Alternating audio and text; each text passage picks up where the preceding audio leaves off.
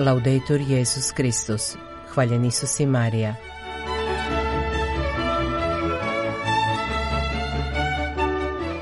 Počinje program Vatikanskog radija na hrvatskom jeziku.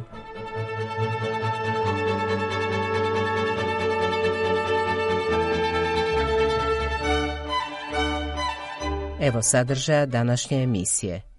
Budite ljubitelji istine i otvoreni za promjene, istaknuo je Papa Franjo primivši u audijenciju učenike i učitelje s Collegio Rotondi, najstarije državno priznate katoličke škole u Italiji. Stvoritelj svih ne smije biti razlog za podjele, već za jačanje bratstva i solidarnosti. Riječi su teologa Branka Jurića, vice-rektora Papinskog svećeničkog zavoda Campo Santo Teutonico, koji je dao intervju za hrvatski program Vatikanskog radija. Razmišljanje o liturgijskim čitanjima pete nedjelje kroz godinu pripremio je Don Tomislav Lukač. Papa Franjo primio je danas u audijenciju u dvorani Pavla VI skupinu učenika iz najstarije državno priznate katoličke škole u Italiji, te ih ohrabrio da budu otvoreni za promjene i drugčije ideje, te da pritom osanu vjerni svom katoličkom identitetu.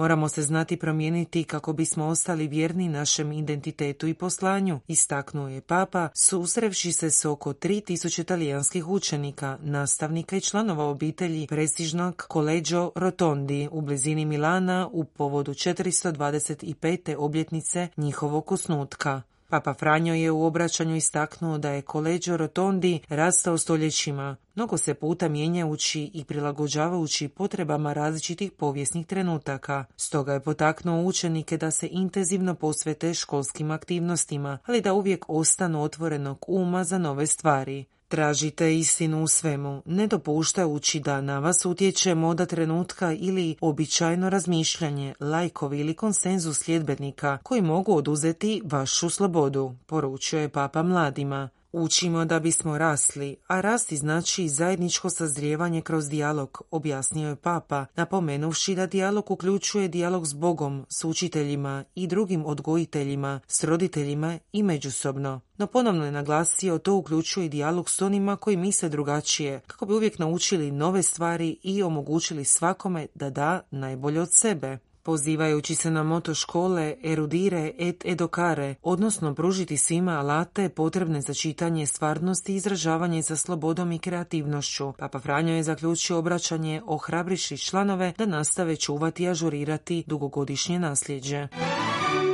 Slaveći misu na dan posvećenog života, Papa Franjo je sinoć u Bazilici Svetog Petra pozvao prisutne redovnice i redovnike neka, poput Šimuna i Jane iz navještenog evanđeoskog ulomka, imaju budna srca. Ta dva lika su prosvjetljeni duhom svetim i prepoznaju gospodina u djetetu koje Marija nosi u naručju dok ulazi u hram. Dobro nam je gledati ova dva starca koji su strpljivo čekali, budni duhom i ustrajni u molitvi. Njihova srca su ostala budna kao vječni plamen. Podmakli su u godinama, ali mladi u srcu, rekao je papa. Ta njihova sposobnost očuvanja plamena nade poziv je kršćanima da u svijetu punom smetnji ostanu u iščekivanju, očima uprtima u Boga. Šimunijana, ostajući budni u iščekivanju gospodina, mogu ga dočekati u novosti njegova dolaska. Izražavajući zabrinutost za današnje kršćane koji su možda postali previše zadubljeni u sebe i užurbanost svakodnevnog života, da bi prepoznali stalnu Božju prisutnost, Sveti je Otac upozorio na opasnost drijemanja duha, odnosno stanja kada srce zaspi, anesteziramo dušu, zatvorimo nade u mračne kutove razočarenja i rezignacije.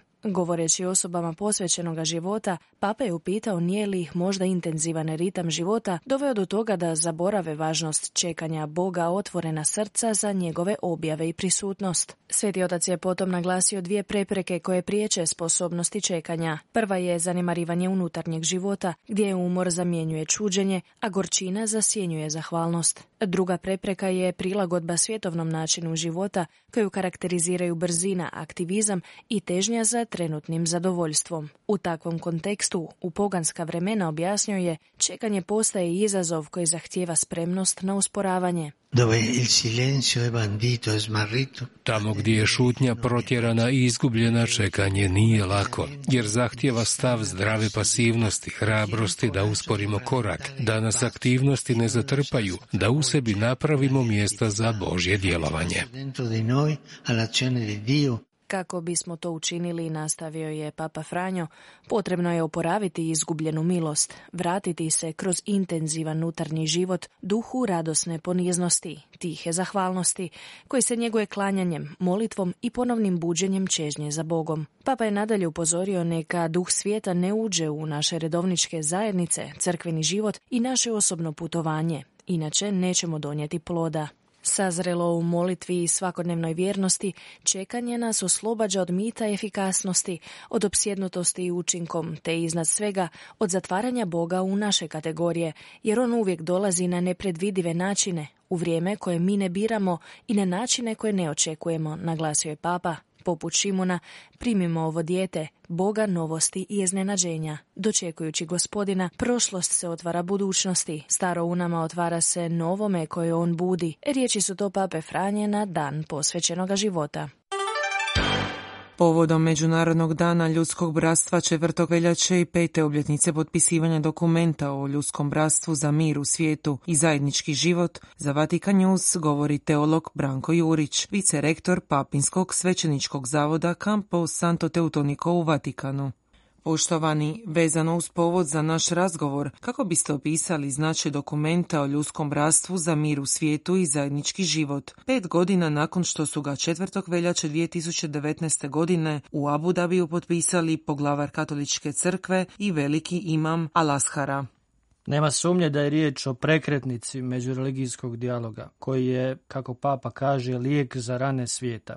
To je značajan dokument koji nije tek islamsko-kršćanska deklaracija, već je otvoren za sve ljude, za sve ljude dobre volje. Mnogi su ga nazvali povijesnim dokumentom. S katoličkog gledišta tekst je izrađen u duhu drugog vatikanskog koncila koji kaže da ne možemo zazivati Boga, oca svih ljudi ako odbijamo bratski se ponašati prema nekim ljudima stvorenima na Božju sliku, a potom je ovaj dokument postao čak i dio papinske enciklike Fratelli Tutti. Papa Franjo i veliki imam Alashara e, svjesni opasnosti zapaljivog govora mržnje, konstantnih pojava nasilja i ratova koji moraju prestati kao i mnogih nepravdi koje valja ispraviti, pozvali su kršćane i muslimane i sve druge ljude dobre volje na pomirenje i bratstvo, te na usvajanje kulture dijaloga kao puta, kako navode, zatim suradnje kao kodeksa ponašanja e, i uzajamnog razumijevanja kao metode i kriterija. Kako ova deklaracija može poslužiti kao putokaz za jačanje dijaloga u svijetu te u suzbijanju nasilja? Sadržaj deklaracije pokazuje da i kršćani i muslimani imaju mnoge zajedničke vrednote koje su temelj za izgradnju međusobnog povjerenja i suradnje što također znači da se ove zajedničke vrednote mogu i trebaju promicati zajedno. Osim toga, neophodno je kritički promatrati stvarnost i boriti se protiv zla raznih oblika fundamentalizama. Dokument o ljudskom bratstvu jasno osuđuje terorizam i nasilje, te potiče na zajednički napor u suzbijanju ekstremističkih tumačenja vjera, čega nažalost ima i kod kršćana i kod muslimana. Deklaracija može poslužiti kao platforma za zajednički rad u borbi protiv ekstremizma, protiv radikalizacije, polarizacije. Višegodišnje stanje koje vidimo na društvenim mrežama je zapravo alarm koji pokazuje da se brojni vjernici i svi drugi žurno moraju podučavati nenasilnoj komunikaciji. Kako bi teologinje i teolozi mogli pridonijeti izgradnji mira i zajedničkog života? moramo prvo biti svjesni odgovornosti, kako za izgovorenu riječ, tako i za grešnu šutnju. Biti svjesni odgovornosti za izgradnju mira koji je dijelo pravde.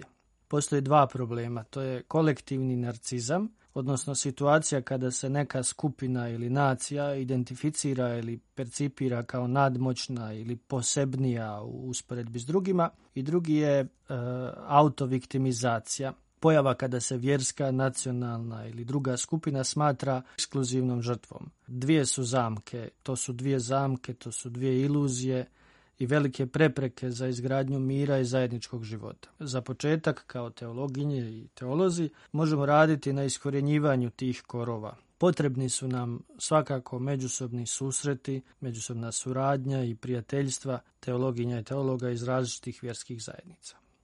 U rujnu 2022. u medijima izašla neobična vijest o tome kako ste vaš otac i vi kao katolički svećenik besplatno popravili krov jedne džamije u Bosni i Hercegovini. Kako je došlo do toga i kakve su bile reakcije? To je bio jedan spontani događaj koji je zbog jedne zajedničke fotografije i zahvalnog teksta mjesnog imama Selvedina Efendije Imamovića pronašao interes kod brojnih ljudi. Selvedin i ja se godinama poznajemo i rado družimo, gotovo svaki put kada dođemo u BiH. I među njegovim džematlijama ili župljanima imamo mnogi obiteljskih prijatelja. Reakcije su bile posve pozitivne. Ljudi su to podržali, Jedne novine su čak moga oca Slavka stavile u rubriku Ličnost dana, nazivajući ga istinskim vjernikom. Od svojih roditelja i braće sam učio i dalje učimo ljudskosti. Trebamo poštivati i voljeti sveta mjesta i ljude. U zavičajima gdje su mnogi ranjeni ratom i drugim zlima, bratske geste zapravo djeluju iscijeljujuće. One mogu biti topao zagrljaj, riječi podrške i ohrabrenja, pomoć u zaštiti u nevolji, dar nade, dijeljenje žalosti i radosti, iskreni osmijeh, dijalog, slušanje, jer svrha našeg života jest učiti voljeti. No nije uvijek lako ući u dijalog. Da, dobar dijalog zahtjeva dobru volju, trud, posao, obazrivost, hrabrost. Za izgradnju mosta potrebne su godine posvećenog rada, a za njegovo rušenje tek eksplozivna detonacija. Tu se vidi da dijalog zahtjeva trud, a uništavanje dijaloga ne zahtjeva nikakav trud. Također, Dijalogom se ne želi reći da su sve religije jednake, već da svi vjernici, oni koji traže Boga i svi ljudi bez religijske pripadnosti ili vjere imaju jednako dostojanstvo. Stoga se moramo obvezati da stvoritelj svih ne bude razlog za podjele, već za jačanje ljudskog bratstva i solidarnosti. Bogu koji pita gdje ti je brat, ono što se spominje u knjizi postanka, nitko više ne bi smio odgovoriti ne znam. Slušate hrvatski program Vatikanskog radija. U suradnji s programom Hrvatskog katoličkog radija razmišljanje o liturgijskim čitanjima pete nedjelje kroz godinu pripremio je Don Tomislav Lukač. U ono vrijeme, pošto Isus iziđe iz sinagoge, uđe s Jakovom i Ivanom u kuću Šimunovu i Andrinu. Isus se moli u sinagogi, a onda čini dobro djelo ozdravljajući Šimunovu punicu u kući. Sinagoga pa kuća, ili ti ga crkva pa kuća, ili još bolje sveta misa pa kuća. Eto sažetka pravog kršćanskog života. A često nam se događa da živimo duhovnu šizofreniju. Crkva i misa su jedna stvar, a moja kuća, moja obitelj, moja svakodnevnica druga stvar. Često nam vjera ostane među zidovima crkve umjesto da ju prenesemo među zidove svoje kuće. Bitno mi je da sam odradio misu, da su me drugi vidjeli da sam došao na misu, a to kakav sam prema svojoj ženi, mužu, djeci, majci, ocu, to nema veze. To se i onako ne vidi. Iskreno, onda ta misa i nema smisla. A pričest, usudit ću se reći, riskira biti svetogrdna. Jer kada kažem amen na svetoj pričesti, onda kao da kažem amen, neka tako bude. Isuse, pomozi mi da i ja ljubim svoje bližnje u svojoj obitelji ovako kako ti mene ljubiš. Kako lijepo! Koliko bi ljepši bili naši brakovi i naše obitelji kad bi tako molili i činili.